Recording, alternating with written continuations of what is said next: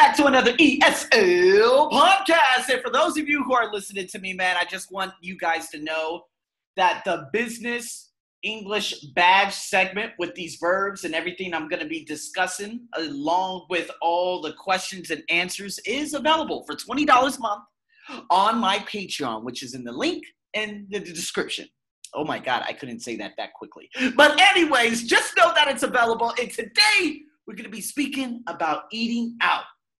Ask yourself this question Is it better to have a meeting in an office or in a restaurant?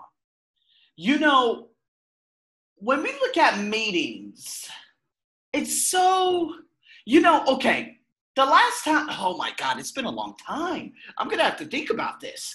But when we think about eating and having these business lunches, we're going to talk about the seven do's and don'ts for a successful business lunch, but also look at how sometimes if you have these types of meetings, like let's say teacher meetings, I would have this about four, five, six years ago.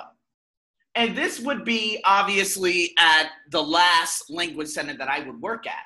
Now, we would host workshops about five years ago. Now, these workshops really didn't help us whatsoever or prepare the teachers. But let's say a SAT workshop. So there would be a SAT teacher who would come down and try to show us how to teach SAT, which he failed very miserably at because he was teaching us from a perspective, whereas we're a student, rather than how to teach us to teach students, right? So again, there's a difference between trainers and coaches and teachers who are teaching teachers from a student perspective if that makes sense. But nonetheless, if we look at the whole lunch perspective of it, or the dinner in that case, we had pizza, which was amazing. And, you know, and, and the manager, she would buy a whole bunch of different pizzas and stuff like that. And there would be drinks. And I love it because she would put forth money into having these different types of things, let's say on a Saturday or Sunday. Whereas if you wanted to gain knowledge in a specific field to become an instructor in this field attend a little small workshop meeting that would go anywhere between 60 to 90 minutes. But in about 2016, all the way up to 2017, that failed to happen. And it failed to accumulate and become because the new, uh, I guess you could say, the new instructor that was there, he just really didn't, what the new head teacher that ended up becoming the head teacher, he really just sucked at his job. That's all there is to it. And these things failed to manifest. So now, is it better to have these types of meetings in an office or in a restaurant? Well, it depends. Because when you go to a restaurant, you're, you're kind of kissing up to that specific individual. So, a great example with, of this would be one of my students, my ex students, who was a sales rep or is a sales rep for a medical company. He ended up having these types of different meetings. But the problem is, he would take doctors with them to these very expensive restaurants that would accumulate probably anywhere between a 300 to a 1000 US dollar bill. Now, yes, they are clients and they purchase different products, but the main head of this company was like, listen, don't allow the doctor to bring his wife along because then they're going to order the most expensive things on the goddamn menu. And I'm like, well, yeah, this is exactly what it's all about. And especially welcome to Thailand. This is exactly what they're going to do. So this ended up being a very, very big problem, not so much in the company, but for all the sales reps, because again, in order to get somebody on as a client, you're going to have to be willing to pay for that first dinner. And so, would they end up saying, hey, let's grab some lunch? No, they want an expensive restaurant. They want to see how much you're willing to pay for them before they commit to being a client. I know it's a little bit crazy, but I guess I guess that's the name of the game. And I know that this is how it is with a lot of people out there. Um, now, me, and you would have to ask yourself, how often do you have business lunches? Well, again, the last time I went on a lunch to meet someone to be, you know, like as an interview was this lady. She was like 26, 27 years old about two years ago. And she had her own online business and she would send ch- teachers to different companies and all that stuff. So again, she was awesome. She ended up paying for the lunch and whatnot. Um, but what ended up festering after that was, oh, well, you know, this company didn't want you. They they chose this teacher. There was a there's a lot of hidden stereotypical racism that's kind of like under the rugs that's really in, in plain sight, meaning in your face. And because if there's a company and they're choosing between three teachers and they're basing it off skin color, I'm never going to win because they'll always choose the fair skinned teacher or trainer or instructor, right? So that lunch led to me blocking her and saying, Get the hell out of my face. I would never work for someone who sends three different profiles to a company only to have HR in that same room. And HR is obviously going to choose the fair skinned guy. This happens at the place I'm working at right now. That's why I said, you know what? No, I'm not going to work corporate anymore. Let me give you a very good example for this. This upcoming week, I'm going to be doing training, email workshop for the biggest bank in Thailand, KTB. And while I do this, the vice president's going to be there. And I've already done these workshops before. Now, when I showed up to the interview alongside my, um, you know, my sales rep, I had to clarify the expectations and say, what is it I can help you with from a perspective of how can I help you and be of service? Did they look at me because I'm white or black? No. My sales rep showed up with me. She said, We'll have a greater chance of getting this company if you come. Now, this is what they should do with all companies because guess what? If she were to just show up and then send a profile of three different people, KTB would more than likely choose a white instructor. Does that make sense? It wasn't a lunch, but it was a meeting. And so I'm going, I'm going, I'm getting off the beaten track, meaning I'm going off on a little bit of a tangent, but I'm giving you examples of how lunches and meetings and stuff like that. Sometimes it has to be very personal. Sometimes I need to show up as the coach, the guy who's going to be helping, because that's the only way they're going to get clarity. But now, when we look at lunches, sometimes you're just kissing up, referring back to what I said about my student.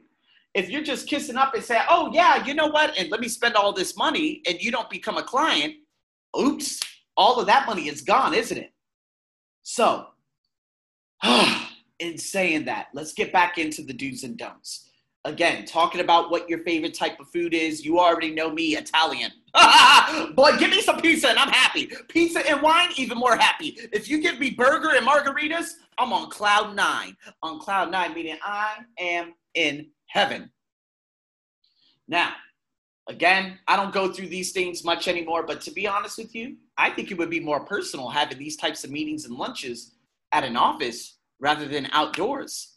Outdoors, again, we're not gonna, and, and if there are a lot of people, I just hate that. That's too formal for me.